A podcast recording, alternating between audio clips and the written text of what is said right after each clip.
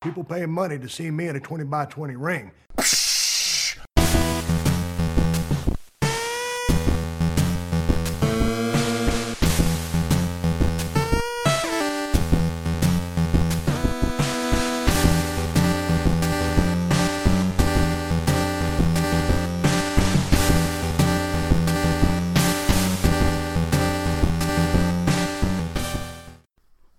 Wrestling fans, and welcome back to another episode of the 20 by 20 Ring Crew.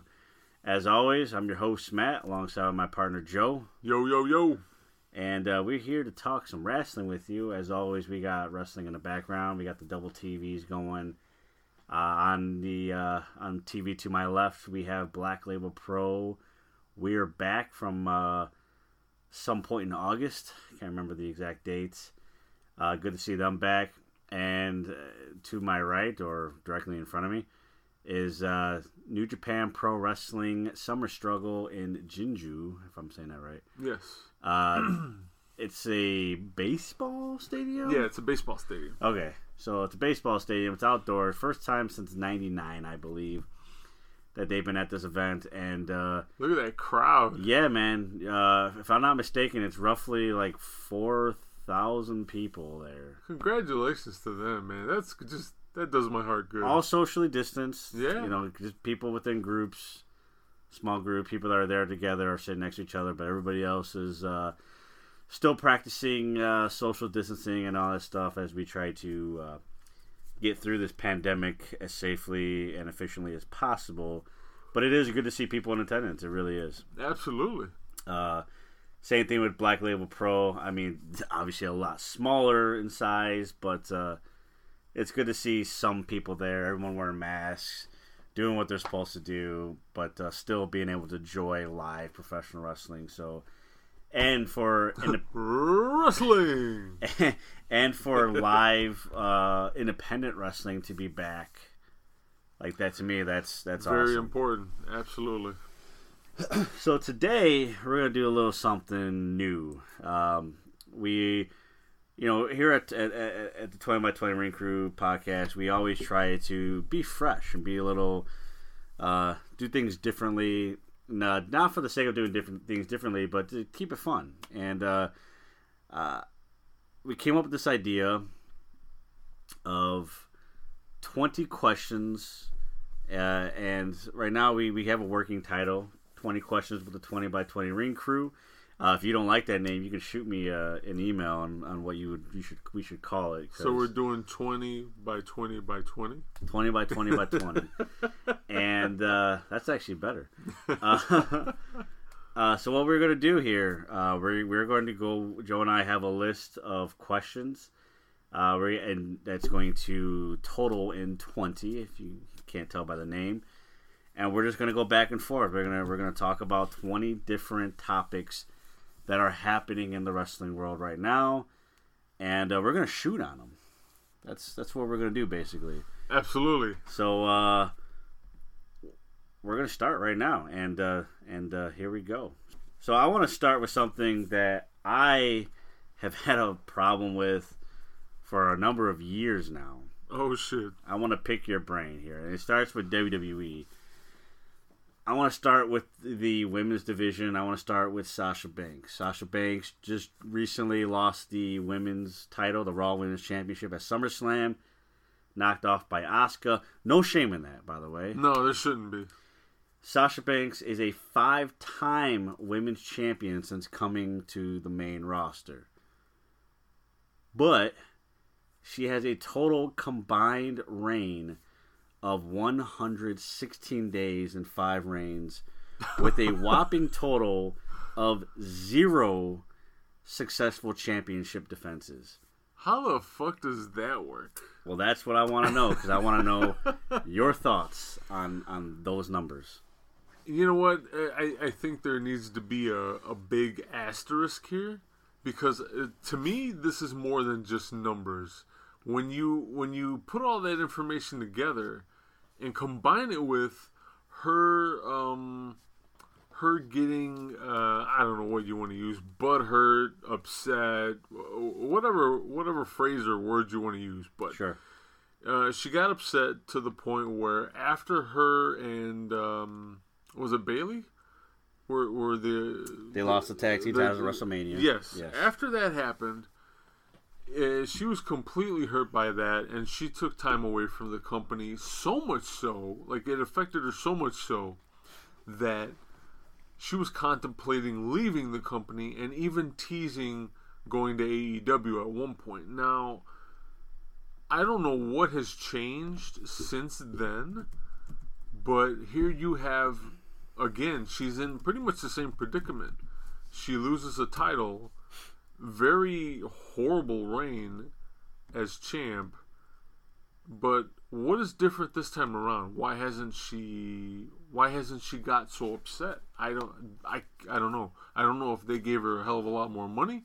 I don't know if uh, they promised her um, you know, something something else for one of her friends. I, I wish I knew. I, I really would like to pick her brain about it.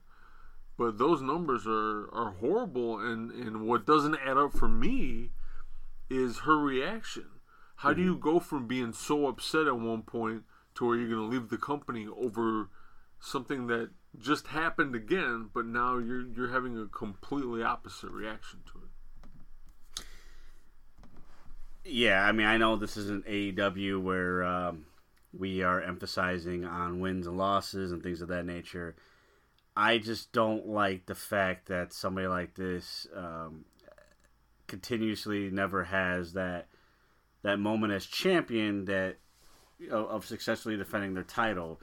Um, you know, we've seen championship reigns that end fairly quickly. Uh, certain wrestlers uh, never really seem to get that kind of push as champion. Mick Foley is one of them. But it, for Sasha Banks, it just seems to be an ongoing thing. And I, I would love to know what the situation is to why all of a sudden this is acceptable, where in the past it wasn't. My guess is that it, maybe she's getting the Dolph Ziggler treatment, where we'll pay you as much as you want, just shut your mouth and, and, and do the job. I don't I don't know, but but I really I, you know I am a fan of Sasha Banks. I'm a fan of her in ring work. Not necessarily a fan of her character per se, but her in ring work is, is is very solid and always has been. I just think she deserves better. That's and, and that's really my bottom line on that one. Um, I know you are an avid video gamer, and um, you all you know all about Kenny Omega, and uh, I I I heard this quote the other day, and uh, it goes something like this: "A finishing move is not a finishing move if you have to hit it three times to win." And uh, w- what I wanted to pick your brain about was first of all, that statement, uh, face value. What do you think of it? And two, as a as a gamer in general, do you do you think how much influence does video gaming have to do with, especially with uh, a promotion like AEW? You know, you've got Kenny Omega, who's part of the booking staff. Obviously, a, a huge gamer. That that's no uh, that's no hidden bit of information to anybody. Um, why why has that become such a, a thing in wrestling?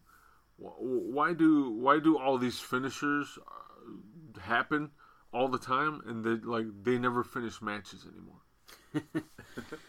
Yeah, um, uh, Kenny Omega saying that's kind of weird because I mean that's that's kind of hypocritical. Well, no, no, end. he didn't say it. Okay, he didn't say that. No, he didn't say that. Okay. Um, yeah, as as far as as as that goes, you know, I, I think the, as far as video game influence is concerned, I, I don't know. I, I don't know um, what I buy into as far as, as that goes. I get he's a he's an avid uh, gamer. Um, I get that, but uh, for me, I don't know. I don't know where that correlates as far as the finishers go, um, because quite frankly, this is a, this is a culture that exists throughout all of wrestling, and and I, and I say that because I know there's a there's a fan base in WWE that that says you know they hate consistent power moves or finishing moves, and you know you, you see it over and over again, but you constantly do that in big match in big matches uh, at WWE events. I think it's a whole culture thing. I think that's where wrestling is right now. Where back in the day, if you go back to the 1970s, guys were getting fucking pinned from vertical suplexes and scoop slams, to where now, you know, a, a super kick. You, you know, the, me growing up in the 90s, super kick was that was it. That was it, That was right? it. You're done. Now you have super kick parties where guys are super kicking all the time. It's, it's supplemental moves, and I think as a, as a wrestling uh, as as a wrestling community, we have to just accept that for what it is. Um, I'll bring up a quick point here: Stone Cold Steve Austin and the Stunner. Okay. Stone Cold Steve Austin had a major stu- had a major issue with uh, Kevin Owens, especially because of the the stunner that he was doing and not being a finisher. That stunner is a finisher. That's what I mean by the the old man not being able to adapt to where wrestling is today. It's just that's just how it is because, but it, it's a revolving circle because, for example, I'll, I'll bring back up the women. You know, you look at something like a belly to belly suplex. That's not a finishing move for most people you know, unless you're Scott Steiner or in this case, in this era, Bayley, where a belly to belly is a finisher. It's just a it's an ongoing it's an ongoing cycle. As far as the use of multi finishers in a match, so if your finisher is a belly to belly and they kick out at two and you do it again, they kick out at two and you do it a third time,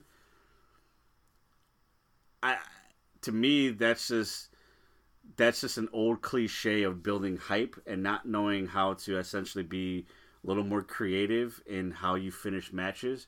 Because as we've seen it recently in, in wrestling, which I which I can't fucking stand, I saw it at the SummerSlam pay per view where you'll hit finishers and they'll kick out, but a fucking roll up, and god damn it, they're out. Yeah. Right. So, as far as going back to the video games aspect of it, it's like it's like hitting a special move and not and their bar not going all the way down.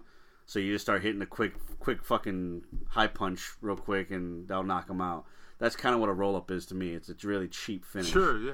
Uh, as far as video game culture and, and, and wrestling, I, I I maybe I'm drawing a blank here, but I don't I don't see how that correlates, other than the fact that uh, you know we see that in merchandise and things of that nature. But um, yeah, I don't. I, I think as far as the multi finishers in a match, again, I'm not bashing on it. I, I- I said you know be more creative. I'm not necessarily bashing on it, but I do feel that uh, we we have to just understand that that's where we're at as a wrestling culture right now, because I I think I don't think this is the first time that that's happened. We've seen we've seen finishers in in other eras, not necessarily like the golden age of wrestling in the '80s of that nature, but other eras where a finisher was not always the end, and it shouldn't always be the end. Okay. Um, moving right along here, I want to stick on WWE, but I want to stick on somebody that hasn't had a debut yet, and uh, we know about Evolve. We know about Evolve uh, purchased by WWE. We know that more talent's coming.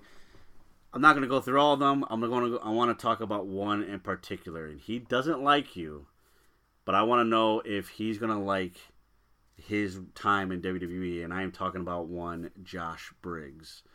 Uh, a, a fan of Josh Briggs know what I what I said there, Uh, but um, Josh Briggs is coming to WWE. Is this going to? Is this a good move for him? Is he going to have a good successful run in the company? You know, you just talked about uh, culture and, and wrestling. I, I hate to say this, but I think there's that there's that counterculture going on right now where you know all these all these performers, all these wrestlers grew up and they wanted to have their their time there and they wanted to have WrestleMania moments and the whole nine. And now you have this this counterculture where it's like fuck that, I don't want to go there. Um, other than money, I don't. Uh, to be honest with you, I don't know who would want to go there. I really don't because if you're the if you're the type of wrestler who wants to be fulfilled uh, fulfilled in their career more and, and, and it isn't just about money for you then you're you're definitely going in the wrong uh, to the wrong place. You're going to work for the wrong promotion. Um, that's just where we're at right now.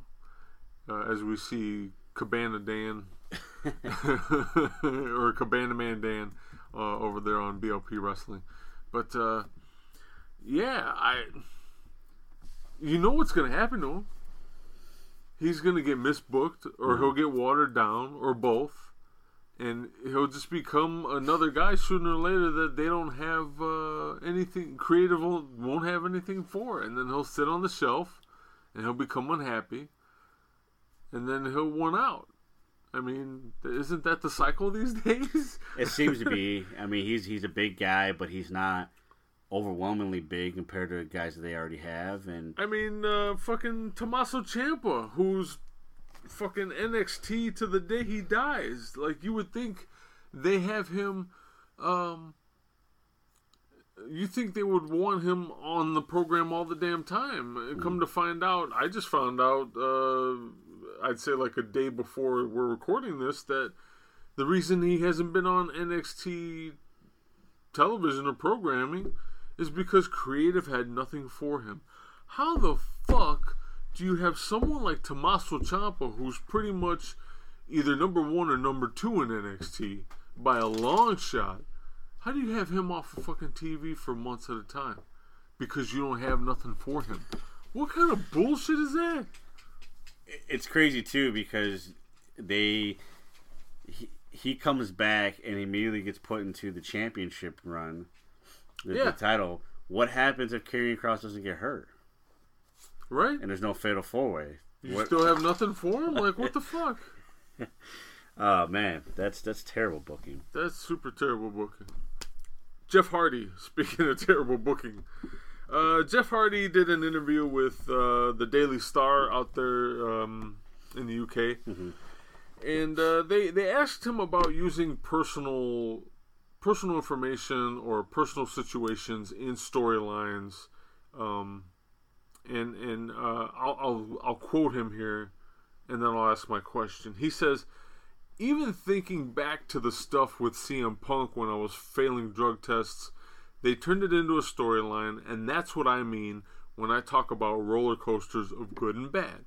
Throughout all of that, so long as I can continue to do good, especially with this, my last chance to get it right, it is going to inspire people around the world that I'll never meet that need to stay sober to survive.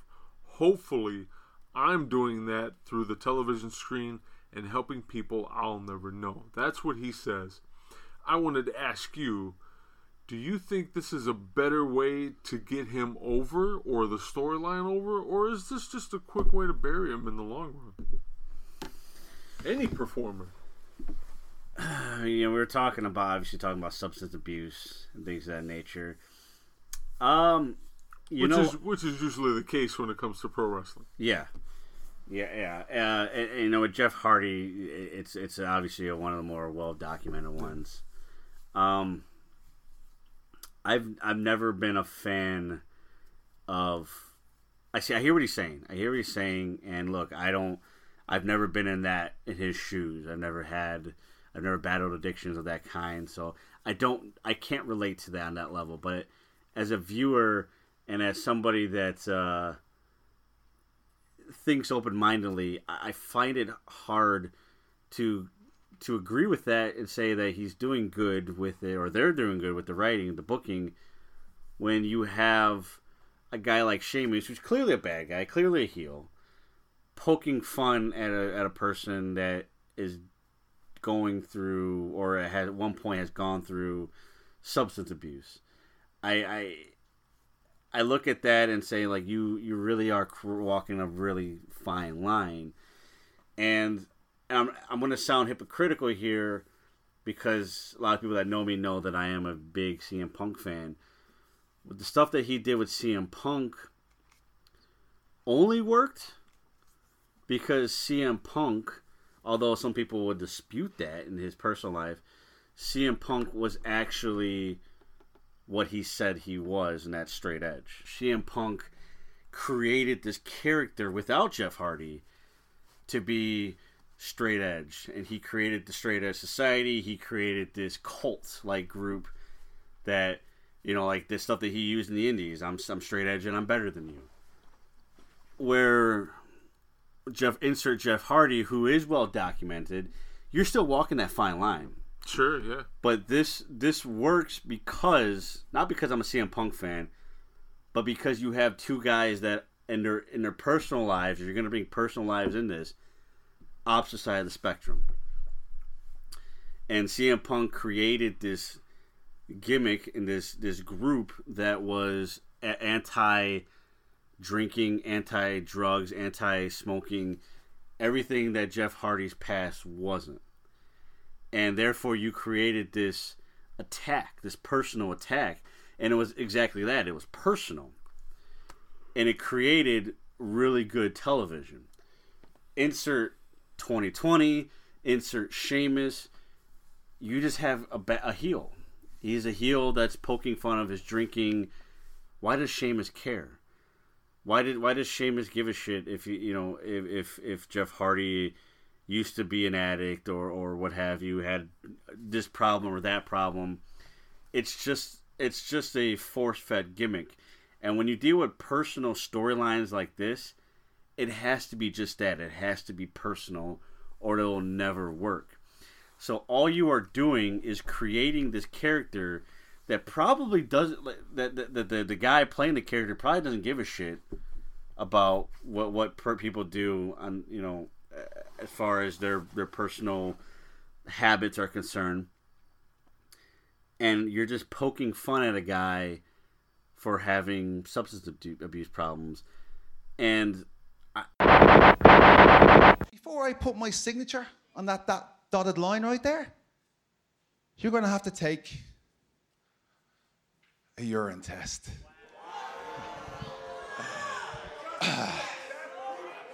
and Jeff, if you fail, which, let's be honest, you probably will, then you're in a whole heap of trouble. And you definitely won't be getting that match at Backlash because there's no way I'm going to step in the ring with a junkie look, I'm not about cancel culture or any of that stuff. I'm not really for oversensitivity, but also too, the timing is really bad right now. yeah, I'll give you that one. We are we are very much a, a, a, very sensitive society. I just don't. I none of this really works for me, and I think none of it really works for a lot of people. Uh, as, of this recording, they've kind of gone ways from that uh, from that storyline. But yeah, it just it was it was just awkward the entire time watching it. It was awkward. My name is Jeff Hardy, and I'm an alcoholic. And if this is what I have to do to get to you, then fine. I go to meetings every week and I talk about how I've let my family down. I talk about how I've let my fans down. I talk about how I've let myself down. I'm sick and tired of being sick and tired, man. My demons are starving. And sometimes all it takes to want to feed them is to be in the presence of a bastard like you. So I'll go along with your BS just so I get my hands on you this Sunday. and well, Jeff's doing his business there. Uh, this is the public service announcement from the Celtic Warrior to everybody at home. Kids, if you're a user, you're a loser. Don't wind up like Jeff Hardy. Don't do drugs. Thank you very much. Thank you. Thank you. Where the other one, the CM Punk example, CM Punk and Jeff Hardy example, it was also awkward at times, but it was it left you at the edge of the seat because again, these this was it wasn't just a storyline, it was a guy dealing with substance abuse versus a guy that was anti any substance.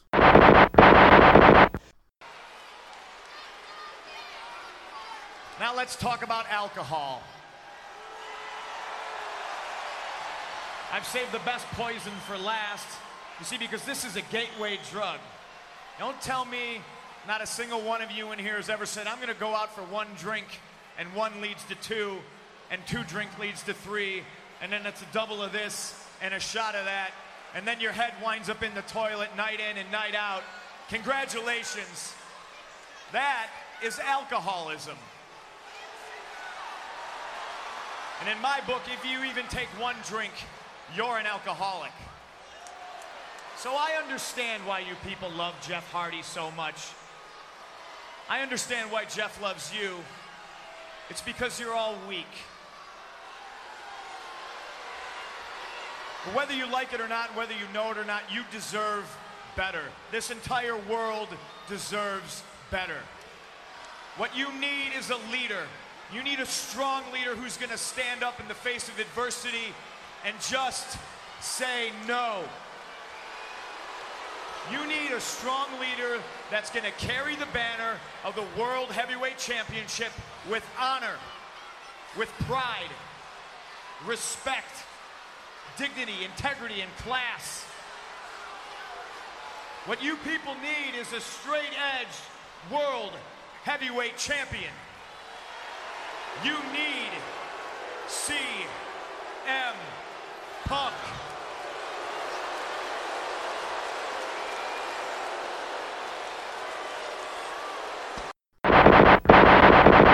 And you know what? I going back, I can't think of any any personal storyline in in this manner where I felt comfortable watching completely. Like you take a look at Scott Hall Scott back, Hall, you know, yeah. none of that was was uh, necessarily fun to watch. And you asked you asked the, the guy booking it. You asked Eric Bischoff about that. That's one of his biggest regrets. yeah, Was was was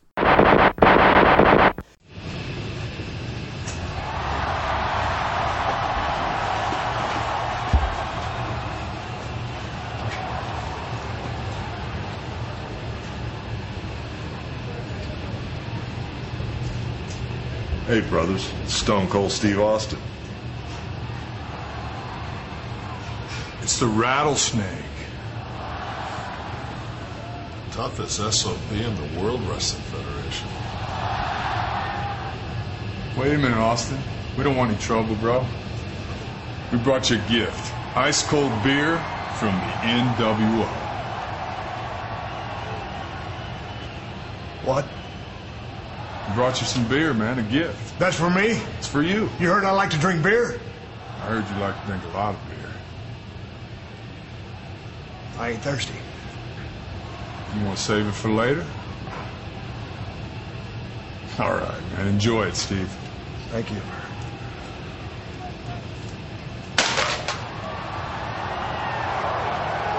Let the man through, brothers.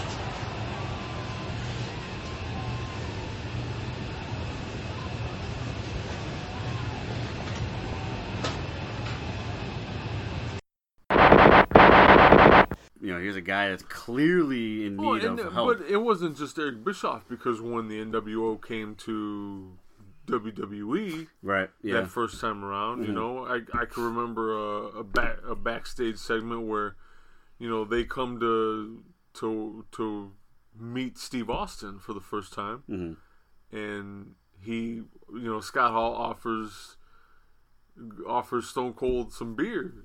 And it just that whole exchange was so fucking awkward, and then it got even worse you know, because here's Stone Cold fucking like pretty much kidnapping Scott Hall and, you know, force feeding him beer. And it's like, dude, you know, you go back and listen to shoot interviews, like, he was still battling being, you know, like trying to save his sobriety at that time. And Yeah. it's like whether whether he was drinking shit, uh, you know, as part of TV or not, like, just the, the subject matter alone, like, why would you do that to somebody? I agree. Yeah.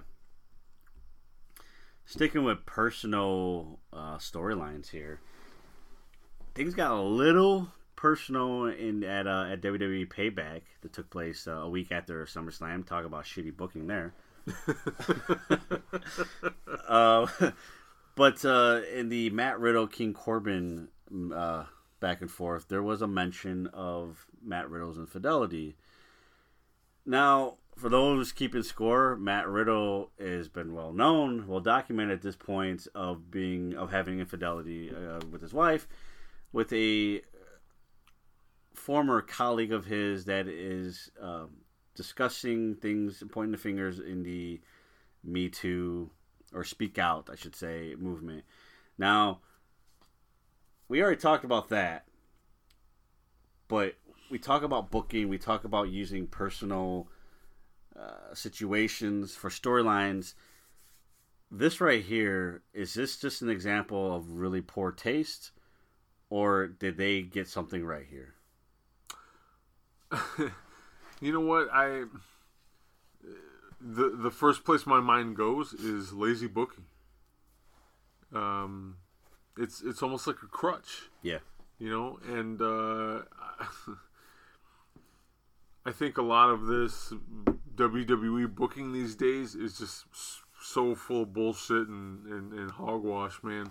But you've I, am not trying to blame it all on one person, but obviously the influence of Bruce Pritchard on the booking staff is is there, and it, you know it's it's. I feel like I'm back in the '90s, Mhm. the early '90s, where he's he's definitely introducing these these stories and and they're very personal and you know don't get me wrong vince has has the final say so and I, I think uh, more than anything, Vince McMahon probably had a lot to do with this too, because he's been known to sit there and like, hey, I'll use uh, situations I've been in, you know, and, and obviously it's well documented. He's been, uh, you know, his fidelity has has come into play on television. On television, so you know this this isn't anything new new to him, and Yeah. you know sometimes uh, like Arn Anderson says, you're just trying to cater to an audience of one in that company. So yeah, that's where my mind goes. I, I think it's just lazy booking. I think uh, they could have come up with something way different. And if that's not the case, and it was just something that was like a slip of the tongue, and and he just that was the way he rebutted. Fair point. If that was the case, and that's what happened, well, I, we're about to see it probably get a little more shittier between the two. You Yeah. know, so if that is if that was written in there or or told uh, to be said, uh, I, not only is it poor taste, it's it's really stupid because the, the this is still an ongoing investigation Yeah. situation. I, I wouldn't touch this at all. I wouldn't touch it with a ten foot pole. I think I think the saying goes. So uh, I would stay far away from Matt Riddle's infidelity just for the sake of the fact that we have a more important situation with the Speak Out uh, movement. But what if the 10 foot pole was on a 10 foot pole and they had a 10 foot pole on a 10 foot pole match? I missed that stuff. I missed that. Matt Riddle, Bobby Fish, as we're referring to. Look it up. that was a good one.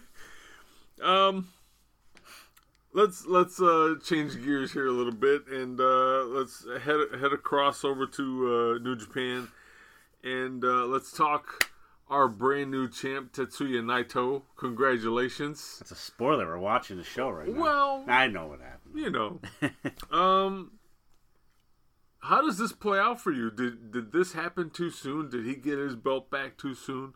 Are we seeing the the uh, the reemergence of Naito two belts happening too quick?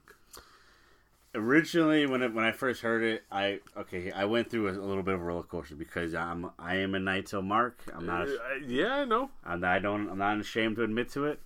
I was ecstatic. I originally thought, man, maybe they should have did the whole hero's journey uh, a little longer. But here's the thing: he already did that, and I feel personally that the only reason why he lost those belts in the first place was not to promote evil, push evil, because you could have done that regardless. Okay. Um, although what they did was fantastic. I'm not. Yeah. I'm not shitting on it by any means. I think we we we have to talk about the fucking c word uh, again. And I'm not talking about you know what. I'm talking about COVID. and and COVID fucked up his entire reign. Um, just like a lot of things, COVID has fucked up a lot of things. Oh boy, did it ever! And Tetsuya Naito wins both belts at Wrestle Kingdom. Fantastic moment. And he only gets, you know, what, two months as Yeah. champion, and then everything shuts down. You come back. You had to do something. You had to do something to breathe life back into the company because it's like everybody else that was shut down. You have to figure out a way to get eyes back onto your product. And how do you do that?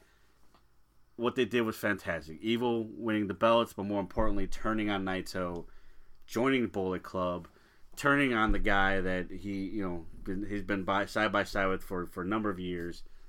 Fantastic writing. But I don't really think I don't not that they don't believe in evil, but I don't think that they ever really saw it long term that evil was going to be champion. I what I what I think how the booking went down was that Evil was going to be the guy to get eyes back on the product, and then Naito was going to be in the driver's seat again. Not that Naito couldn't be in from to begin with, because that's why he had the belts to begin with. But you needed something new because you were sitting idle for way too long, and that's all I think it was. I think he was, and I'm being as respectful as I possibly can because I love Evil and I love what he's done, but I think he was a placement champion to give Naito the belts back. I I love the hero's journey, but he's already done that. I want to see what he can do as champion, and here's his opportunity to do that. Now that we are full in full gear, hopefully we stay that way. Uh, and now let's see what he can do. Let's see him go into G1 as champion. Let's see him go into Wrestle Kingdom as champion, not as challenger this time. And let's see what happens. And let's see them book him lose those titles at some point the correct way, not the Keith Lee way. this next question isn't particularly important to to a lot of people, but I find I find it really really interesting again with booking and we're going with the women's division here. Again, these two particular people I'm not super fond of, I, but I, I, I do see them as a tag team that really could have been booked better because they're a pretty good heel tag team. And uh, on the August 31st edition of Raw, they officially broke them up via a stipulation in a tag team match. Loser must disband. The Iconics uh, have officially been disbanded. Uh, I don't know if the one's getting moved to the next show or not. I know it's not important to a lot of people, but we see this with tag teams a lot, and you generally it doesn't work in the WWE. Joe, why do they keep disbanding tag teams if they got nothing for them? Why can't you know? Would couldn't have been something as simple as a move to a different roster, or simply try a little harder? Why does this keep happening? Because we see this so many times in WWE where tag teams get split up, and now instead of having a tag team lost in translation, you now have two singles wrestlers lost in translation. Uh, so, with this particular situation, it has it has been already divulged that they want to give a singles run to the. Uh, why am I? Why am I having a brain You fart? got Billie Kay and Peyton Royce. uh, Peyton Royce. Peyton Royce, okay. They want to give Peyton Royce a singles run. That was the whole reason they broke him up. okay. They see something in her that identifies more as a singles singles competitor. Uh, that's Vince McMahon, by the way. So that's what they're doing. Um, in general, why do tag teams not work in the WWE? That's simple.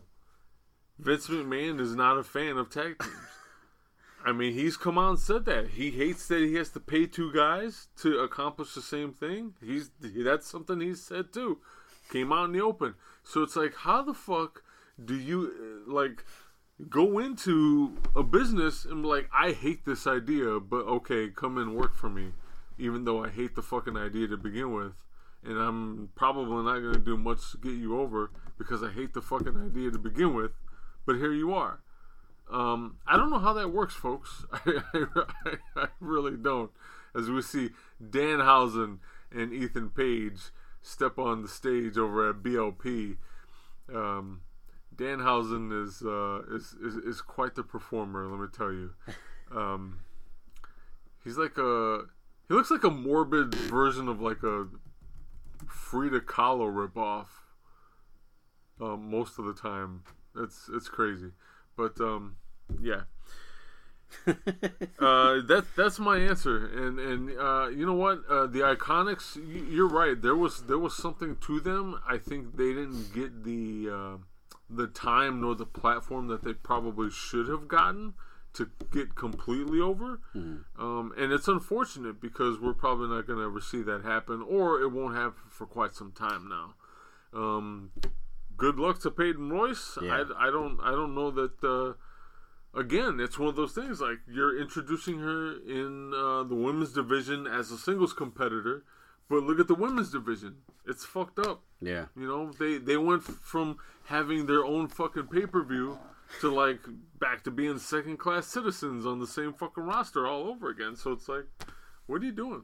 And and and how how how dare WWE actually have a legit tag team in the women's tag team division? Um, instead of throwing Shayna Baszler and Nia Jax together and making them champs. Oh boy, Uh, don't get me started. well, that's not a question, so we're Hmm. we're, we're okay. Okay. Um. Speaking of singles competitors, for the first time in the past 30 years, Pro Wrestling Illustrated has neglected to keep Jushin Thunder Liger in their top 100. For the first time in 30 years, he is out of the top 100. Now, for those of you who don't know what I'm talking about, Pro Wrestling Illustrated, one of the backbone magazines, one of the one of the the better after after uh, rags as they call them um, in the industry. And again, it's it's all it's all fantasy. It- it- you know, there's no real meaning to it, but um, but also there is amongst amongst most of the, of the boys these days. There is um, there's there's like a little added sentiment to it, and it's nice to see see your your name in the top 100 uh, of your industry. Um, now I know he's uh, he's retired, and I, I'm assuming that has something to do with it. But what the fuck? Put him in there with with anybody going out there today. Tell me he's not a top 100 competitor. When it comes to uh, Pro Wrestling Illustrated or any wrestling magazine, I and you already know the show, but you know, for anyone out there, my best piece of advice is take it with a the Grain of salt. great, biggest grain of salt. Yeah, because it's it's just um, there's a lot of, of issues that I have with that. I actually do subscribe to PWI, the digital version, uh, and I did look at. Uh, I skimmed through the top 500 because that's a lot of fucking people. but I was looking at the top 10, and uh, I can't remember uh, verbatimly. I know, you know, Moxley and, and Cole are one and two, respectively. I'm looking at the reasoning, I'm looking at like their accomplishments, and some of it is it, it it's it's all story driven, and and that's really based off of nothing to me. Um, lest we forget, pro wrestling is obviously kayfabe. It's it's you know it's staged, and uh, it's like where do we draw the line on actual pro wrestling talent? Because at, at 50 plus years old, Jushin Thunder Liger is still one of the, the best performers out there, both as a mat technician, as a high flyer, but overall as a overall showman that's going to pull your attention to the screen. That's the whole concept of all this. That's the whole concept of podcasting. That's the whole concept of YouTube content and television and movies is to pull that audience and draw attention. And that's what he does. To me, this is not a sign of the times. This is indeed a mistake. And that you're looking at a guy in Jushin Thunder Liger who I I could say maybe wasn't top 10 last year because it was his farewell Sure. tour. Exactly. But you look at top 100 because you know as far as retirement as a as, as a thing as a whole, uh, I get that it was his retirement year, but he was still going out there. We look at Minoru Suzuki right here, who just won the Never Openweight Championship. Congrats to that maniac. but but lest we forget one of one of the best rivalries of, of 2019 last year was him versus Liger. Yeah. And we saw them get the best out of each other to the point where at the end of, of, of one of their matches, Minoru Suzuki gets down on his knees and he bows to Jushin Thunder Liger after the extraordinary match that they had, the match that he had with uh, Ishimori. The, I can go on and on and on. These aren't accounted for. You're telling me that there's out of the 500 people that guys had that kind of spark to the business than than Liger did? I don't think so because even in a retirement year, Liger was still drawing money in ways that other guys can only dream of. And to me, this is it's an insult. It's just a flat out insult, and uh, again, grain of salt, and that's why I don't subscribe to the physical version. um, I want to talk about something that is has definitely been controversial over the last couple of days. Uh, as of this recording, uh, we are in early September because the speculation that this is not true, the speculation that it is true, the speculation on where it's where he's going to go. Brock Lesnar apparently he's a free agent. Yay! some some have gone out and said that they that he's not though. Um, I think that that part is all rumor. I don't know the official contract situation, but Brock Lesnar is a free agent. We'll go off of that. Okay. Where the hell does he end up? Hopefully, it's not on WWE TV. I'm gonna jump in and say hopefully he just goes home. Yeah, I please. I mean, he could. He's got acres of, of land, and he loves to hunt, and he doesn't like to wrestle. He he fucking told tells everybody that all the time. So why not just stay home, please? Do us all a favor. Um, I also I really could give two shits to see him uh, in any kind of an MMA organization. I I could give two shits. Mhm. So yeah, for my money, yes, please, please stay home. Um, social distance yourself, not just from me, but from wrestling and the rest of the world. Yeah, that ya. would be so great. What about bare knuckle fighting? Because I don't think he can survive in that. I again, like as much as I I despise the guy, Mm-hmm. I still don't want to see him do that either. Like I'm just I'm fed up with him. Please. Yeah, because you know he's gonna he's gonna make a, a boatload of money just to get his ass kicked. Or I, uh, but to see that's the thing. Like I don't even want to see him get his ass. Like that wouldn't do me Yeah, any good right. at this point. Like I'm just To completely over him. Yeah. Like there's no. I don't have that animosity. Like yeah, I want to see him get his ass kicked because fuck that guy. No, Yeah. I'm just like please, just go, go away. that's where I'm at. fair enough, fair enough. That's that's uh that's gonna be interesting to see where he ends up because uh, I I mean this guy I he's just that ghost that continues to haunt us Fuck. with with with bad product. Um, speaking of guys uh, leaving and or coming back, uh, th- this one, this question was actually brought up by someone in our Facebook group, facebook.com slash groups slash 20x20 wrestling talk. Um, Roman Reigns, he's he's back. He's he's wrecking everyone and leaving according to his T-shirt, and he's with Paul Heyman. Um, the question is, he at some point he decided to stop performing, stop being in the ring due to COVID nineteen, or so he says. COVID 19 has not gone anywhere. We're still in the midst of a pandemic, but he's back. How do you feel about that? Um, is is this all just uh, kayfabe? And and he you know he really didn't give two shits about COVID nineteen, or why do you think he changed his mind? I think Vince McMahon at at some point always gets his way. Roman Reigns is a in his eyes a moneymaker and look, I don't got the numbers. I'm sure he he does bring in some good revenue. Um, you know, Roman Reigns is obviously a you know he's it's it's well documented. He is a leukemia survivor, and and people with leukemia has you know it's cancer of the blood, if I'm not mistaken, and it's mm-hmm. it's going to be. You know, you're always put yourself at risk when you deal with something like a virus. You know, a, a viral infection will infect that person even more, and that's why he left in the first place. Now, there's a couple things I can say to this because I, I think maybe bringing in sports, other sports coming back, could have been his motivation to say, well, if they can do it, I can do it.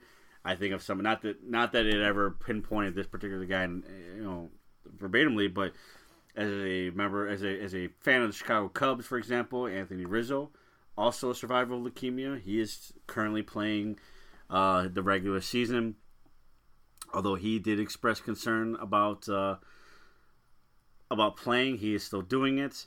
Um, so maybe that had something to do with it, but I don't know. Maybe it was something along the lines of a contract situation where, you know, I'll give you more money if you come, or if you want to continue to get paid, I'm not going to continue to pay you to sit at home. I don't know. I don't know how. I, would love to be a fly on the wall in those conversations it's hard for me to say. I I don't hold anything past Vince McMahon, so I I, I can't sit here and say that uh, he didn't have a huge hand in this. Um, maybe even getting threatening. I don't know, but um, you know, I, I it could be a, a number of combination of things. But uh, at any rate, he is back, and, and I don't I don't know if he ever really had an issue I don't. I don't. I really buy into the the he didn't believe in COVID. That was all kayfabe. Because I don't think they, WWE would allow that to happen for storyline purposes. I, I mean they they ruined their WrestleMania match that they were trying to build between him and Goldberg.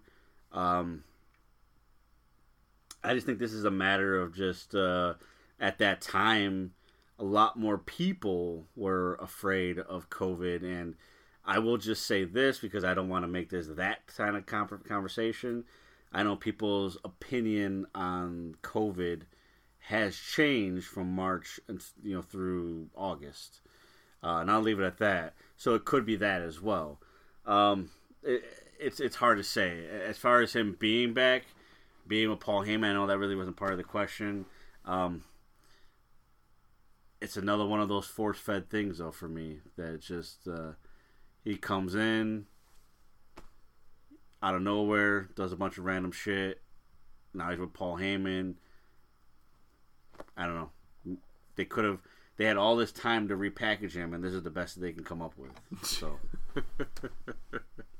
good job, WWE. it seems like a lot of our questions are on WWE. Uh, well, I didn't, I didn't uh, engineer it that way. Yeah, well, I didn't either. I, I got another one for you because we haven't talked about it since it happened. It's a very simple question. Um, we are in the midst of a pandemic. WWE was doing everything at the Performance Center, but now they've moved to Amway Center in Orlando, Florida. I just got to get your thoughts. What do you? What are you? What is your take home on? The Thunderdome. The Thunderdome. Uh, what a fucking uh, nightmare this is. Um, where do I begin? Um, first of all, let's say I tell you I'm gonna have 50 people come into your house and watch us podcast and I don't expect them to do anything that would uh, complicate the process of us podcasting. Yeah, How what, what, could go wrong? What could go wrong, right? but here the WWE says, "Oh, we're gonna we're gonna allow people to um, sign up and become like um, you know, I guess super fans or, or, or what have you, and we're going to give you the special chance to become part of our digital audience. What could go wrong, right? Well, you've got KKK members being broadcast. You've got uh, beheadings. You've got a raccoon. You've got uh, what was that Ted Benoit. Ted the bear, Chris Benoit multiple times. Sonya Deville stalker. Sonya Deville stalker During her match. Like what the fuck? Um, how does the WWE not like? How do they not see that coming? Like who who who books this shit? well, my my thoughts on the Thunderdome, like I think they were completely naive about this entire process. And if they thought they weren't going to have any problems whatsoever, wow. And then I got a I got I got oceanfront property to sell you that's over there in Arizona. So but damn, it's it's stupid. Uh, the the concept itself is is just weird to me. Um, especially what makes it even weirder for me personally is that pumped in sound crowd that they have. Right. Yeah. Because you've got like points in the match where you hear the noise like if somebody's on a comeback or they're building heat or whatever. There's supposed to be a certain vibe in the audience and you see all these people on their screens and it's just not matching up. And sometimes it's like a, a bad it looks like a bad dub where there's like a 10 15 second delay because like uh, i was watching who was i watching? Oh it was uh, it was uh, for summerslam during the Asuka's first match. Okay. and you you clearly had her like on the comeback and they're pumping in sound crowd of people like and then you know that's going on but Yeah. all the people on the screen are not like responding and then sitting there. and yeah and then like 15 to 20 seconds later you see like a few people like Yeah. Yeah. and like oh okay yeah this is clearly not working Well, here's the thing. Now you, you brought up all those negative uh, things that those fans, those boneheaded fans, were doing. Does that delay get even longer now? Because now you have to compensate even more. Well, their well their idea now is um, to only show what they're calling trusted fans. Now, I don't know how they have decided who's to be trusted and who's not to be trusted. Yeah. Because if I'm not mistaken, after they decided that and made that decision, that still happened because there were other Chris Benoit sightings after the fact. So I, I, I don't know I don't know what they're what they're thinking to be honest with you. I really don't know. Um, and I don't have any answers for him. I, re- I really don't because oh uh, yeah that was the other thing too. Like after the, oh yeah we're going to only show trusted fans. Guess who fucking shows up? Kenny Omega. Kenny Omega shows up in a Friday Night SmackDown uh, episode, and uh, he had came out on social media like I didn't think there was going to be an issue with it. I just wanted to have some fun and watch wrestling, and so the, like here you have your biggest competition in your fucking audience watching your product. Like how how does that even work? You know, especially when you're trying to keep people off of him Yeah. you know, uh, or, or him off of TV. So here he is infiltrating your audience. Um, yeah, I have I have no I have no answers for the WWE, but whatever they're doing right now is, is terrible. It's fucking terrible, and it's so awkward. You know. Aye, aye, aye. Um, speaking of awkward and WWE, AJ Styles has uh, come out and said that he feels the WWE cannot go back to the Attitude Era due to sensitive fans. Now, as broad of a of a paint stroke I just uh, used there, um, I still want to know your opinion of all this. Clearly i mean I, there's there's issues to be taken with that statement on on many different levels but uh, do you even think people want to see attitude era shit again? Uh, are we past that um, haven't there always been sensitive fans these are the sub questions i have to this question So, Attitude Era 2.0, no, it shouldn't happen. Uh, is, is AJ Styles right? I think I, I say yes, and I say yes to has there always been sensitive fans. I think so. Here's the thing about that. You know, I, I think a lot of these things aren't new. I think uh, what it is, what it comes down to, is that the platforms has changed. You know, 1997 to we'll call it what 2001, the Attitude Era. You know, what was the difference between then and now? Obviously, technology is different. We didn't have smartphones, we didn't have tablets, we we barely had internet back then. We couldn't go on Facebook or Twitter or whatever other social media platform and complain about what we saw and say, you know, this is insensitive or this is that. I think that that fan base exists. I know that fan base exists, that, that an oversensitive fan base, because as a kid in the Attitude Era, you know, I was told constantly that what I was watching was nothing but garbage. that it was this raunchy garbage television, Jerry Springer like garbage. And uh, although there was a fan base for it, you had you had the people that didn't want that. Going in today's society, I think you're still gonna want you're still gonna have a fan base that's going to want that, or so they think. Let's look at the Attitude Era for what it was. It was nothing special in a nutshell. You know, we look back at it as one of the most special times in professional wrestling.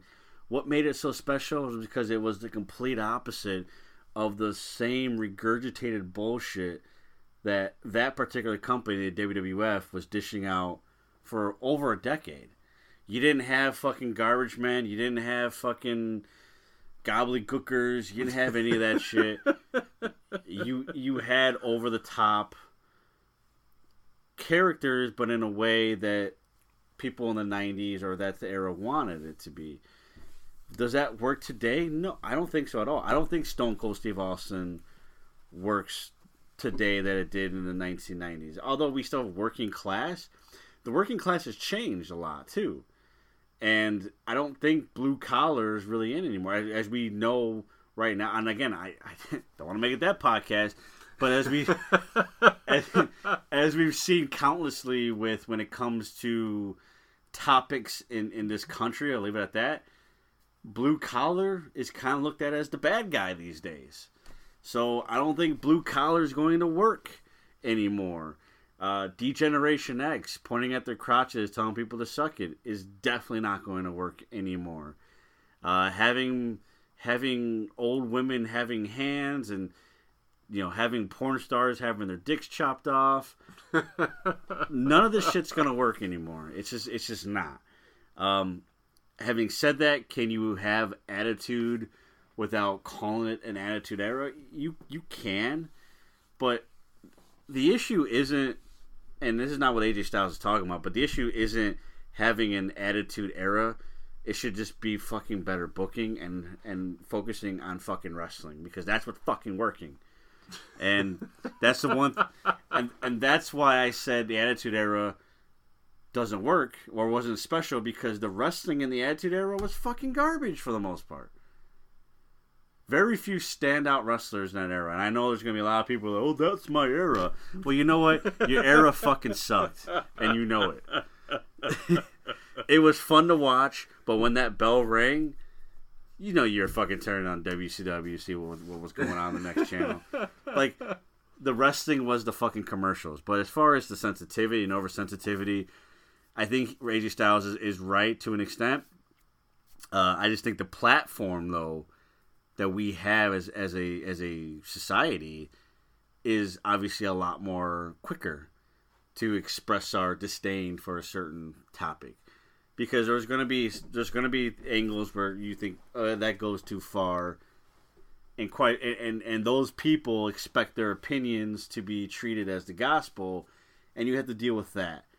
You know controversy creates cash but at, right now it seems like if you could just not necessarily be on the straight or narrow, but just don't be too far fetched, I think you'd be just fine. But I, yeah, I, I don't know. Attitude Era 2.0 should not happen. Let's step away from WWE and let's uh, let's fizzle down on the attitude a little bit, and let's talk about something more pure. Ring of Honor is coming back Yes, sir. And Ring of Honor is having a 16 person tournament to bring back the Ring of Honor Pure Championship. Now, this is kind of an open question because as of this recording, early September, we have 10 participants. I'll go through them just really quickly here. PJ Black, Tony Deppen, David Finlay, Jonathan Gresham, Jay Lethal, Rocky Romero, Matt Sydal, Tracy Williams, Josh Woods, and Wheeler Yuta, and six more to be unnamed. The Pure Championship is coming back. Is this an opportunity to give it to an established wrestler? Is this an opportunity to give it to a up and comer? My I guess my direct question to you is whether it's from this list, whether it's from the unnamed six, who should you who who do you think should be the first Ring of Honor Pure Champion 2.0 as it is being brought back?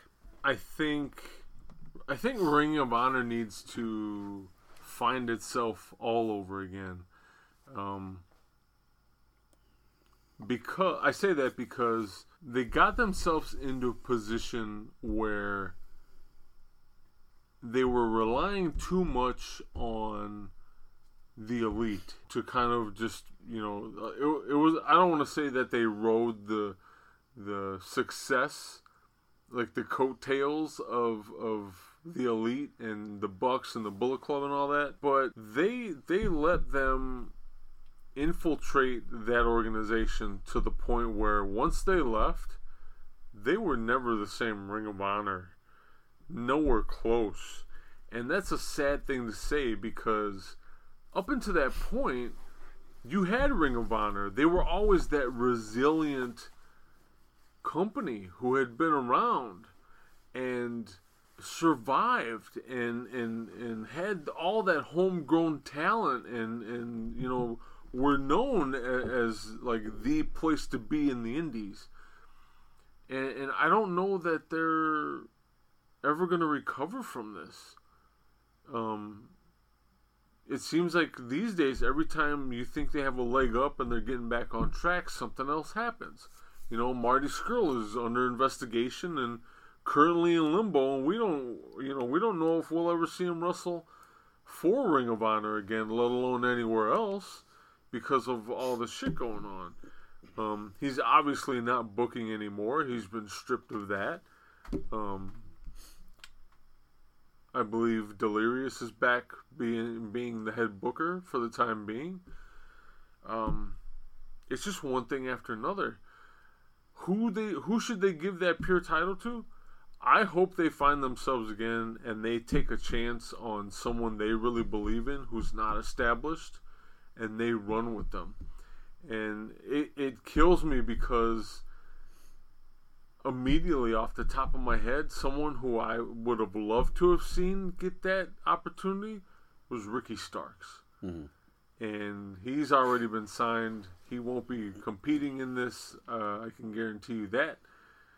Um, but I don't think established is the way to go.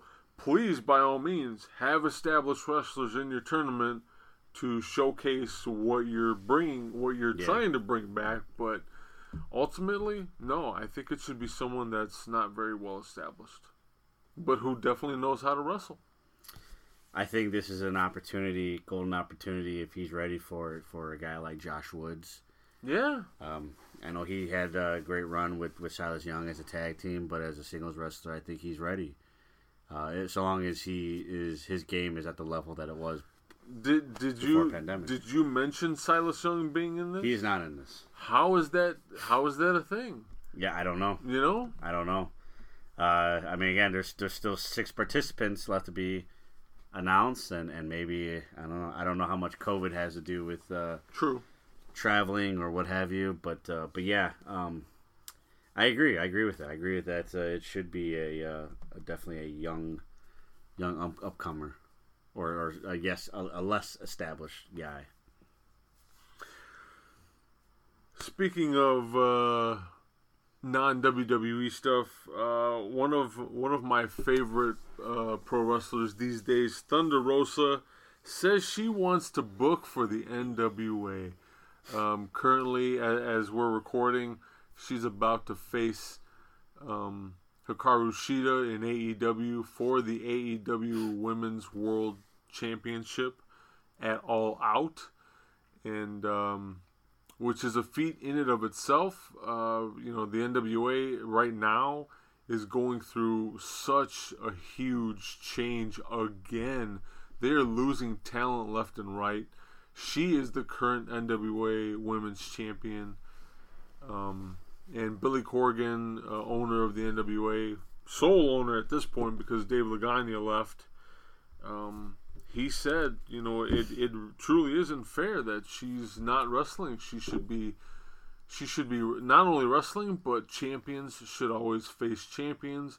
And so here we have the crossover match between her and Hikaru Shida coming up at All Out. Um, what do you think, man? Would you like to see someone? She she already runs her own uh, little fed. Uh, I think it's uh, if I'm not mistaken, it's like uh, Frontier Championship Wrestling or, or, or something like that.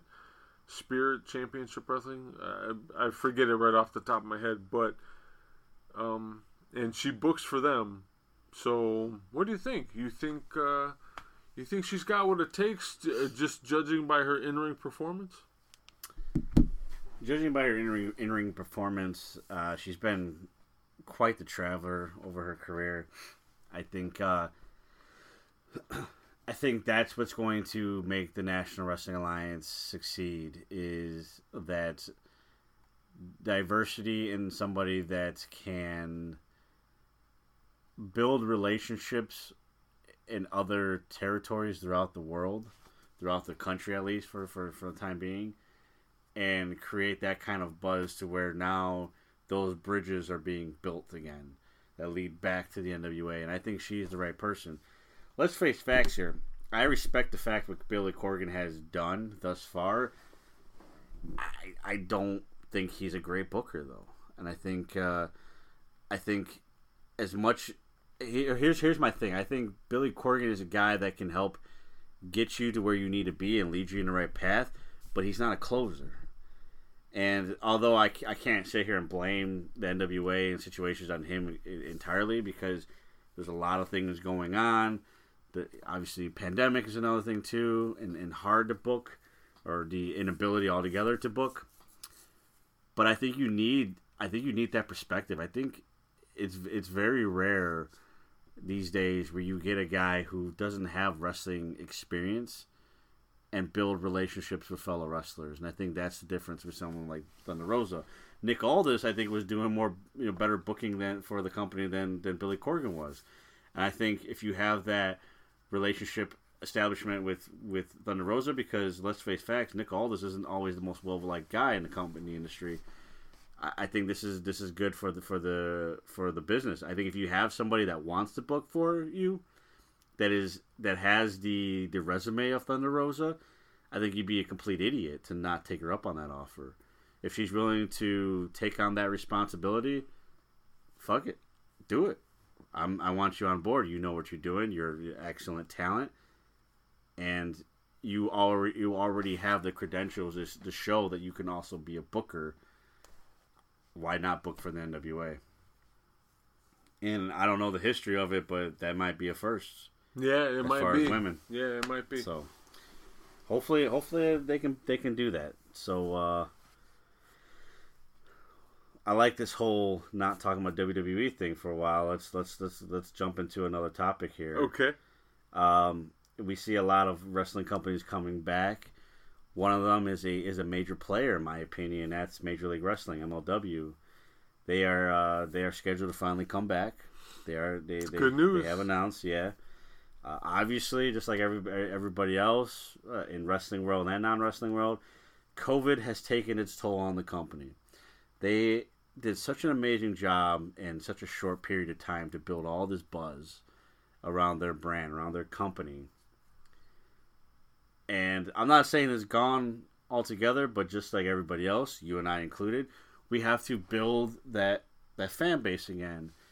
For MLW, in your opinion, what do they need to do out of the gate to say not only are we back, but we we are demanding your attention because we are a great product and we fucking know it.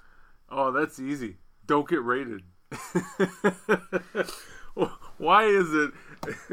Why is it every time this company um, gets this like they just get this awesome ass roster, and then the next thing you know, they're all gone, and then they have to replenish. It is, it's crazy. Uh, how how many times this has happened to them, and in such a short amount of time.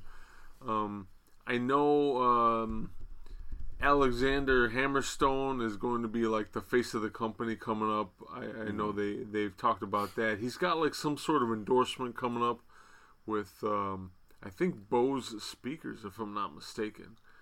But um, yeah, big things are happening for MLW. You know, they're they're transitioning over to uh, the Zone app. Yeah.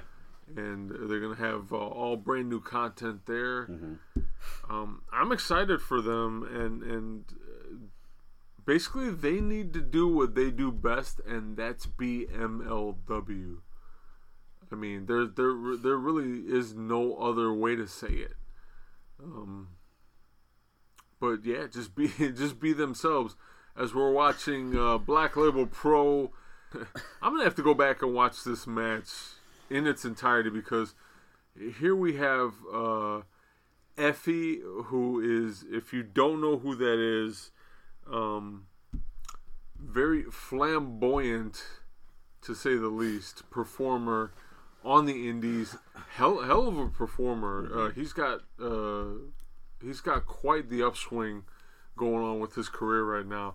He's taking on Gangrel of all fucking people. Um, this is going to be really fucking interesting. But um, yeah, I'm ML surprised you let him spit, by the way. yeah, that too. Uh, MLW, and that could be Real Blood uh, because he does legitimately take part in vampirism. So, um, Why not? and why not, right? In the middle of a pandemic. Yeah, go ahead. Uh, Jesus Christ. not all wrestlers are smart. So, but um, MLW needs to be MLW. They don't need to be Ring of Honor. They don't need to be NWA. They just they need to. Uh, Court Bauer needs to stick to his booking guns and do what they do best, and they'll be fine. They'll be so fine. I think there's a lot of I think there's a lot of good partnerships there. They're still going to be on beIN Sports. As you as, as my partner mentioned, they're going to be on the Zone. I think there's a lot of good partnerships there still. Uh, I, I always worry about MLW because of the rating, but I mean I, I know MJF is a guy that was uh, under contract with them. Uh, AEW bought his contract Yeah, out. that's gone. So that's gone. He's, no not coming back. them. So yeah, uh, it is. Uh, it's it's unfortunate, but um, you know it, it's there's a lot of good talent there, and uh, and what I love about them is that they still have the partnerships. So when things do open up, they still have the Crash, they still have Pro Wrestling Noah. There's still all that uh, as well. So there's a lot. There's a lot to look forward to as we continue to get back to the swing of things. Speaking of getting back into the swing of things, Impact Wrestling, I don't think they've gotten back into the swing of things because I don't think they ever left that swing. Um, they've they've been uh, pretty steady throughout all of this, even despite this whole Tessa Blanchard debacle. And um, uh, kudos to them, them too. You know, they're definitely doing their thing, averaging about two hundred thousand viewers per episode of Impact Wrestling. I'm one of them every week. And uh, they just crowned a new champ in the form of Eric Young, and and I I know uh, I know you've had gripes in the past with uh, EY, but uh, as soon as this transpired, I immediately was like, I got to talk to Matt and figure out what the hell he thinks about Eric Young being world champion TNA or, or Impact. Um, Eric Young did say he feels like this is very serendipitous that he comes back like like it's meant to be. He's meant to be there right now because he got the opportunity and they're letting him run the show. So, what do you think? You know the thing about EY is that uh, he's always been that talent that's been on the cusp of like you're right there, man. You're right there. And even though I knew it was never going to last, I felt like he found that, believe it or not, in WWE. I loved Insanity. Yeah. When I first found out that he was the leader, was like, "What a fucking joke! This never gonna work." you know, be, because Eric Young spent his career, for the most part, making people laugh, being the weird, funny guy, and as we've seen time and time again, that that rarely ever gets over. Uh, his wrestling was very much like the W. If you look at WWE, very much like a Santino Marella, where like the dude's got talent, but he wants to fucking do silly shit all the time. Colt Cabana, you know, shit like that, where it's like you clearly know what you're doing, but again, you want to be a fucking goofball. When he did Insanity and you saw that different side of him, I just like, wow, that's a really good version of Eric Young. But you also know that the glass ceiling isn't really glass in WWE. It's that the brass rings. It's made out of brass and it's unreachable. And you're never he's never going to even touch the ceiling in WWE. Fast forward years, he's now in Impact Wrestling and he still has that same mentality, that same style of wrestling. Although I didn't like the fact that Eddie Edwards dropped the belt so soon. Yeah, man, we were promised this fighting champ. And Yeah. I mean, don't get me wrong. I mean, he was, but it didn't last very long. Yeah, I, I, I think they could have last they could have held off until Bound for Glory, which is next month. Yeah. It's October. They could have let him held on to the belt for another month. Uh, I got no problem with it this time, as far as who the champion is. I think Eric Young this time around is looking like a legit player. That's all I want out of my champion. I don't have to like. I'm not an Eric Young fan. I don't think I ever will be. But I just want my champion to be believable. I want my champion to take the role seriously. If you're going to be a funny guy, then be a funny guy and and, and, and, and make it work. But he, he never did. And, you know, so in this case, he's definitely a more villainous person, and it's working for him. I don't like, again, I don't like the booking as far as Eddie Edwards is concerned, but as far as Eric Young as champion, congrats, man. I, I think it's well deserved this time as far as where he's at as a wrestler. I was gonna save this one for last, but I, it's really it's not that important. You already mentioned this particular person, so I want to bring it up again because I want to talk about independent wrestling here. I want to talk about one that's close to close to our backyard a little bit. That's Warrior Wrestling. Mhm. Uh, Warrior Wrestling, by the way, you don't have to be from our neck of the woods to enjoy it. They do showcase all of their shows on FITE, which you can actually go through our website. What? Get out of here. 20x20crew.com slash podcast slash fight. That's F I T E. Next, you're gonna tell me that we're gonna give you like free money to watch shit, right? Is that what you're gonna tell me next? As a matter of fact, we're going to give you $15, but the only thing is you got to be a new subscriber. So get yourself a new subscription, and we're going to give you $15 worth of credits on us. All you got to do is just subscribe. Go to our website, 20x20crew.com slash podcast slash fight. That's F I T E. And catch yourself professional wrestling, boxing, Muay Thai, MMA, and bare knuckle fighting. Hopefully, without Brock Lesnar. Hopefully without Brock Lesnar. Because we don't need to see that. As we see Hiroshi Tanahashi, as we say all the Yeah, time, go home. Go home. Warrior Wrestling is putting on a three week spectacle. The the first three Saturdays of September, they're doing uh, in their football field that they have, and they're doing a live show each week. It's their last three shows of the year. They're not doing any more shows until 2021. Tessa Blanchard is the Warrior Wrestling Women's Champion, and Tessa Blanchard is booked for this show, along with husband Daga. I believe they're married now. Well, Word of advice. My question for you: What would be your word of advice for a company like Warrior Wrestling in dealing with one Tessa Blanchard? And also, I'll I'll do a sub question: Does she even show up? well, Well, so I have a lot to say about this because one, don't get me wrong, I'm rooting for the underdog here in Warrior Wrestling. Uh, obviously, homegrown organization from literally our backyard, our neck of the woods. I wish them all the best. But if they're trying to pull a fast one, stating that she's going to show up, I don't know who the fuck you think you're trying to fool at this point. She wouldn't show up to an impact taping and pay per view. and pay per view, being their champ, which I'm sorry at this point is um, uh, um, a much more prestigious belt than yours currently, anyway. Absolutely. Um, sincerely, what makes you think she's going to show up? Now, someone was probably going to ask, well, maybe they're going to pay her more money. I don't know how much money Warrior Wrestling has, but I find it very hard to believe that it's more money than Impact Wrestling was trying to pay her. So for me, that's out of the question. I don't think she's going to show up. I think this is all publicity to get people to come to the show.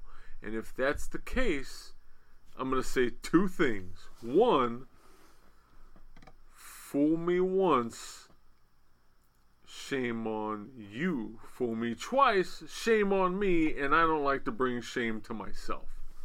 Okay? Second thing I'm going to say I know our backyard. I grew up in our backyard. I know how this town works. Pretty much telling you right now, this is a fucking work. This is this is a fucking work if I've ever seen one. I will eat my fucking hat if she shows up. And how they get her to show up, I'll never fucking know. But I'm telling you right now, I smell a work a mile away. This is this is a a, a bad move uh, for a company like Warrior Wrestling. Is she gonna own like? uh Is she taking like fucking seventy five percent ownership of a fucking Catholic high school? Yeah, Or- and that's a good point though, because we talk about money. I mean, look, I I don't know how much they're bringing in for the shows, but they like to pride themselves on them giving this money to their student body. I look, I'm not gonna sit here to speculate on whether they're doing that or not, or how much they're doing that. It's not my place. But if that is the case, how much money do they really have to offer these this talent?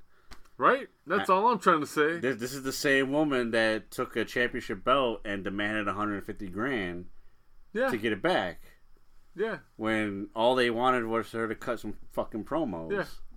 That was it. Uh, so I don't know when I when I saw that I I, I immediately was like "Dude, I got to talk to Joe about this because like I, And, and you know what? how are they gonna pull that off? Yeah, and you know what? If it's a whole COVID issue, like if she didn't want to, if she couldn't get out of Mexico, that's one thing. Mm-hmm.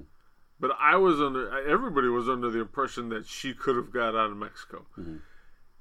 I understand not wanting to go to Florida because Florida is such a crazy place, or so it's deemed in the media, is such a crazy place to begin with. But high COVID uh, cases, high amounts of COVID cases.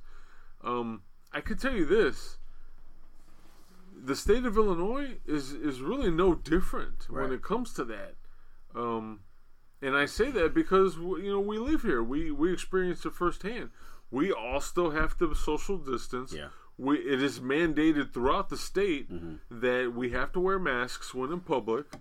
Like none of that goes away. So i- if someone like is trying to pull the wool over her eyes and like, yeah, in Illinois everything's great, come on by and wrestle. No, it's not. So, um, Yeah. you know, are we are we Florida levels? M- Maybe not all the time, but uh, it, there's still a cause for concern. So again, uh, this to me, this is quite the fucking work happening. and not a very good one at that. No, no, not at all. Um, that's what I have to say about that. Uh, again. kudos to them for the three shows this month, and uh, I'm excited. I really am, but I don't think she'll show up, and and I feel sorry for when she doesn't, and and people who go to to the show to physically see her or, or you know figure oh she'll show up and there's going to be some controversy or whatever. I really feel sorry for those people. And they better have something planned then for those Well, fans that paid money. Yeah, they'll strip. They'll they'll just like, oh, we'll strip the title, and uh, you know maybe they'll have this uh, impromptu tournament or something. I don't know, but uh, I mean, I'd rather see the Thunder Rosa versus Kylie Rae match, anyways. So yeah, well, yeah, there you go. Absolutely, Thunder is going to be in our backyard. I'd rather see that. Any day of the week. Any day of the week. Speaking of people showing up or not showing up, um, and, and things of that nature, AEW All Out happening very soon here as of this recording. Um, two things. you and I were kind of talking about this before we went on air, but um, I'm gonna I'm gonna elaborate on that in a second. Um, two things about AEW All Out. One, extended amount of time. They're they're pulling out all the stops with this one for whatever reason. So it's going to be an extra long pay per view coming from the AEW gang. And if you didn't know this, but during the buyout, there's going to be a cinematic match happening. What the fuck is up with that? That's the way of the world right now. Fuck that. What is the match? Do you know? If I'm not mistaken, it's the match between um, Britt Baker and Big Swole. Why that match? I don't know. Uh, I, I I can't stand Big Swole. I don't think she works very well. Um, I really can't stand either. Yeah. so I don't know. I don't know why they picked this match. I rather I I, I wish Britt, Britt Baker would just go back to be just being a dentist. Um, but uh, I just I would figure not that it's a buyout match, but I just figured why not just do Orange Cassidy and Chris Jericho? Like let's go all out, no pun intended, of being silly because that's a silly fucking match to begin with. An Yeah. orange mimosa match, ladies and gentlemen. yeah. Well, you know. But I'm such a fanboy. well, I- you know, you know, and we never fantasy book on this show. Apparently, yeah, none of that happens. You know, yeah. So- There's there's our answer. Uh, if you're gonna if you're gonna have no, I mean seriously, if you're gonna have by the way, congratulations to Jake Something who won the Black Label Pro Championship. But then the match, the show before the We're Back show, it was the uh, Eric Stevens presents show. Uh, Jake Something, who I was a fan of when he was in Impact. Uh, he is now the uh, Black Label Pro Heavyweight Champion. Very good wrestler. Uh, definitely someone to check out in the independent scene. Um, I don't know where he, he ranks in the top one 500 PWI, but I digress. Higher than Jushin Liger, apparently. Fuck. Um, so AEW, uh, we're talking about uh, Extended uh, Extended time. Extended time on All Out. Um, I think Britt Baker said something like it's going to go from like seven to eleven forty-five. okay, so you're talking about a five hour show then. Pretty much, yeah. So, uh, I'm I don't got a problem with with time as a thing. I know, you know, if you ask Vince McMahon right now, he, wants to do shorter shows during the pandemic because he, you know, because of no fans. Look, again, I, I, all I care about is what's happening inside that twenty by twenty ring. If you are putting on a, uh matches that I just can't, uh, I, I can't look away from. I'll I'll easily watch a five hour Oh, show. We do it all the time. Yeah, we do it all the time, and and you know if you're doing it right, five-hour shows don't seem like five hours. Right. You know, I I go back to the old episodes where we talked about Wrestle Kingdom. Uh, but uh, my thing is this, you know, they want to they want to they want to go all out. Well, I'll I'll be punny, I guess. They want to go all out like this is then then fucking do it. I don't like some of the matches that are being booked. I don't need to see Big Swole and Britt Baker in, in a cinematic match. I don't need to see fucking Orange Cassidy versus Chris Jericho in an Orange Mimosa match. So the other matches better fucking deliver. You want to give me silly fucking th- gimmicks? fine. That's part of wrestling. That's part of the ultimate rest, the ultimate variety show. Sometimes, but you better fucking deliver in your other matches. MJF versus Moxley better fucking deliver. That better be a fucking match that's worthwhile. When when that match is done with, I better be looking at that and say, wow, that's a potential match of the year candidate. Some something on this show better fucking do that because AEW has not been delivering enough of that. I don't care how long your show is. I don't care if it's 20 minutes or 5 hours, doesn't matter. You better fucking deliver this time. Because Double or Nothing was mediocre. It was it, it, it had some good stuff to it, but it was it was too gimmicky. The the spots, the, the good spots were too far too too far between. And they also relied on too many high spots. They're starting to become the things that people have been bitching about. Get back to the fucking basics. Get back to fucking wrestling. That's what the W stands for in AEW. You want to call yourself elite, fucking be elite. Period. Uh, as far as the other stuff, I don't really give a shit about it. I don't care how long it is. I'm, I'm going to watch the show. Don't make me regret it because I won't do it again. Again, the whole fool me once thing. Don't do it again because if you're going to continue to give me lackadaisical fucking pay per views, I'm not paying fifty dollars for it anymore. It's just Yeah. not gonna happen. I'm gonna fucking sh- fucking cheat and stream it on fucking internet, and, I, and I don't want to do that. I want to give them money. I want to give them my support. You know, I'm I'm a fucking IT guy. I can fucking hack with the best of them. I don't want to. I want to give you my money. Give me my money's worth. Give the rest of the fans their money's worth. As far as the as far as the cinematic matches go, look, I will say this: I stand by it. I fucking hate them. I don't like them. But I have seen one that it did work, and that was the Adam Cole versus Velveteen Dream match. It worked. Yeah, it was solid. did. I don't. I, I you know Big Swole and and Britt Baker are not those two guys. We we are talking about two fucking elite talents, no pun intended. But if you're going to do it, ladies, entertain us. Enter- entertain us. It's that fucking simple. Um, I hope All Out's great, man. I hope it is because I really could use some good fucking wrestling in my life. All right. And uh, if my math is correct, we got one more. One more, and I'm gonna go back to WWE because I- have I've been having a problem with this booking, and maybe I'm just being a mean, bitter old man now. but uh, you know, Rey Mysterio is, is still with WWE. He's uh, he took his fucking eyeball out uh, in the month of July. Um, we, we talked about that. Uh, Looney Or did we ever? Yeah. But we have seen in the month of August the debut of his son Dominic Mysterio.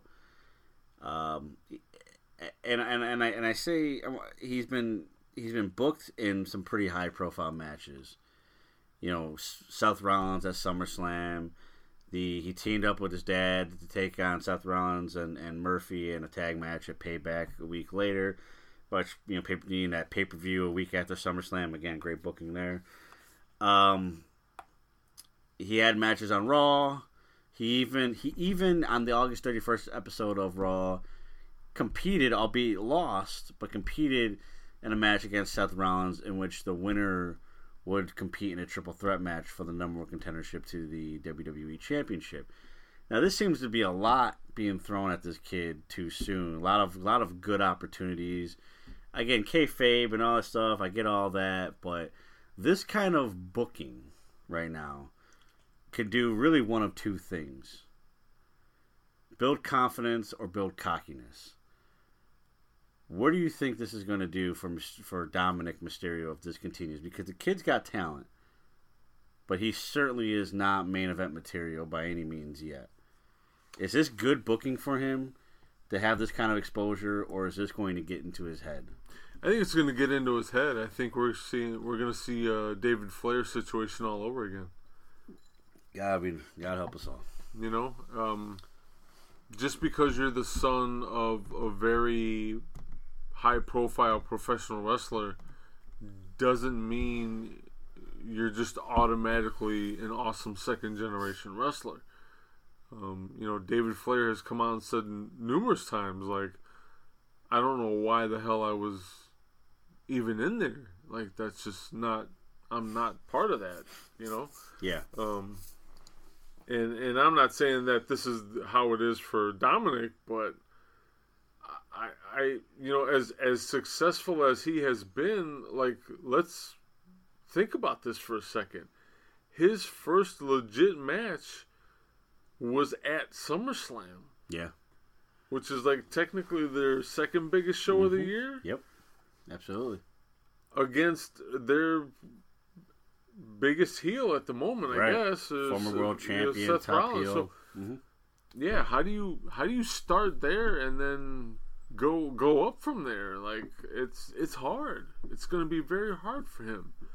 I don't care how many eyes his dad may or may not have.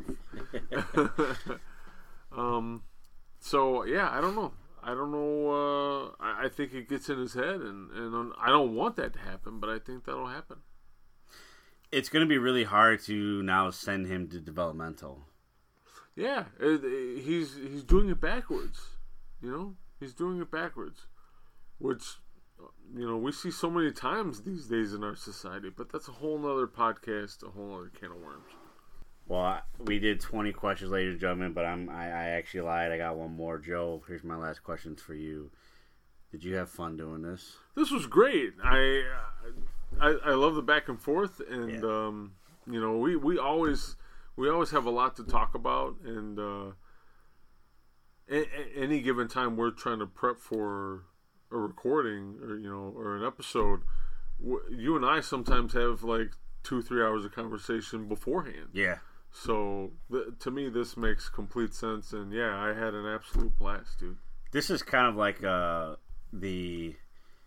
This is kind of me just just hitting record while we're doing that. You know, I mean, this is more of a structured version of that, but yeah, I mean, you're absolutely right. There's a lot. There's a lot of stuff that uh, doesn't necessarily get on air, and uh, you know, there's only so much we can talk about in a podcast. And ladies and gentlemen, I want to I want to tell you that we have things in the books, and we're still working on. So I'm not going to officially announce anything just yet, but. Uh, because I would be doing a spoiler club. I forgot about that shirt. Um, because I, I, I, I, it's nothing, nothing officially uh, set up yet, but uh, we do want to kind of peel back that curtain a little bit and, and talk more about it because there's a lot more that uh, Joe and I have to offer as far as the our wrestling minds are concerned, uh, and we want to share that with you, and more importantly, we want you to share that with us. So uh, in the co- upcoming weeks, we definitely will be discussing that more. But I definitely like this. I this was a really fun idea. Um, kind of gets uh, a lot of the topics that may not be able to make the air have made the air. So this has been a special episode for you, episode 102, and and please let us know what you think. And uh, and guys, this is where this is where interaction is is king here because. Um, you know there's things that you want to know about you want us to talk about you want us to to shoot on this is your opportunity you know and and we're going to tell you just how you can do that uh, very soon here but before we bid adieu if you will i do want to say send a special thanks to a few of our sponsors as always i am watching uh, i stream all the time via my fire stick via my uh, roku device and if you want one for yourself, all you got to do is go visit our website at 20x20crew.com slash podcast slash Amazon. Look, I know Amazon's a big company. You already know about them, but why not help us out in the process? Get yourself a subscription, a 30-day subscription, absolutely free, no risk to you. You can cancel it the day you subscribe, and you'll still get all 30 days, and we'll get a little bit of love on uh, on the flip side as well. Again, it's 20x20crew.com slash podcast slash Amazon. Also, too, on the show, we talked about going back to wrestling shows and things of that nature. We're all about saving money on here, so visit our sponsors over at Raise 20x20crew.com slash podcast slash Raise and get yourself discounted Gift cards. gift cards, discounted gift cards, uh, where you can use it on things like discounted gift cards on uh, places to eat, ride sharing, uh, you name it, uh, DoorDash, everything's there. Um, places to shop, Best Buy, GameStop, uh, a plethora of places, all with discounted gift cards. You can't go wrong. Save some money like us, and um, still, you know, never pay full price for anything. Uh, streaming services, you know, I, I haven't paid full price for my Netflix in like the last two or three years. I haven't paid full price for Hulu since I've I've gotten it, thanks to Raise. It's just extra steps, but it goes a long way. Absolutely. 20x20crew.com slash podcast slash Raise, R A I S E.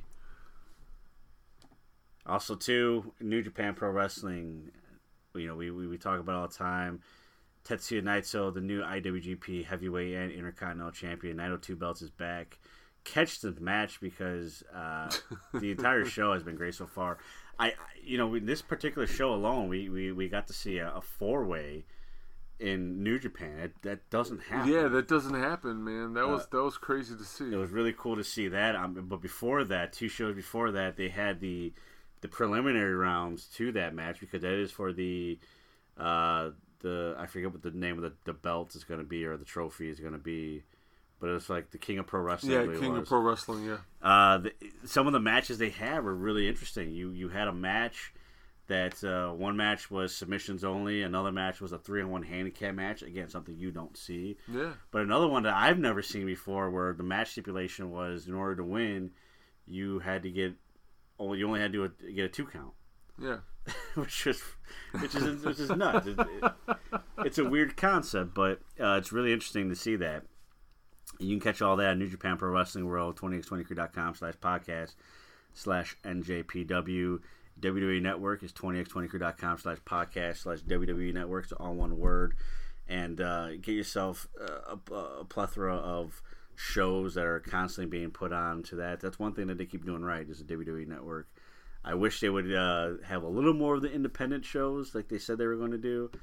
But uh, you know, as long as they continuously do it on a weekly basis, I can live with that for now. But I'm gonna need more boys. I'm gonna need more. Uh, and uh, I want to, as always, I gotta send love to our friends over at Junction Collectibles, 20x20crew.com slash podcast slash Junction Collectibles. Get yourself some good discounted collectibles, guys. They got it all. They got it all. They had a great crew out there that's going to go out, out of their way to try to find you exactly what you're looking for for a price that you can afford. They will not be beat on price. Never mind that. They're giving us our own promo code 20x20 September. All one word. Go there. 25% off your first order.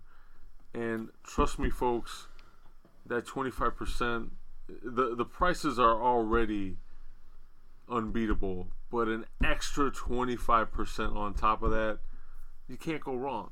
You can't go wrong. Again, they will not be beat on price, and uh, man, they're just absolutely, absolutely love that, that their products. Uh, Joe, it's been a blast. 102 is in the books. 20 questions with the 20 by 20 crew, or 20 by 20 by 20, or whatever you 20 want. by 20 by 20. Let's do that. Let's do that. Uh, man, we talked about listener participation. How can they do that? Uh, you can find us on Instagram, instagram.com slash 20x20crew. Also on Twitter, twitter.com slash 20x20crew. Facebook, uh, facebook.com slash 20x20crew is our official Facebook page.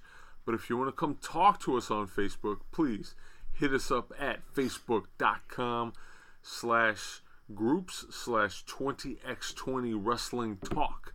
Um, thank you again for all the submissions over the past few weeks, uh, questions and comments. Uh, you guys have been awesome. Uh, also, we are on uh, our home on the web, 20x20crew.com, where you can find all of our past episodes, merchandise, and everything else 20x20 or 20x20x20. Well, until next time, ladies and gentlemen, I'm all questioned out. So we're going to bid you adieu. Until then, I've been Matt. He's been Joe. You've been fantastic. And until next week, we will See, you in the ring. Wrestling.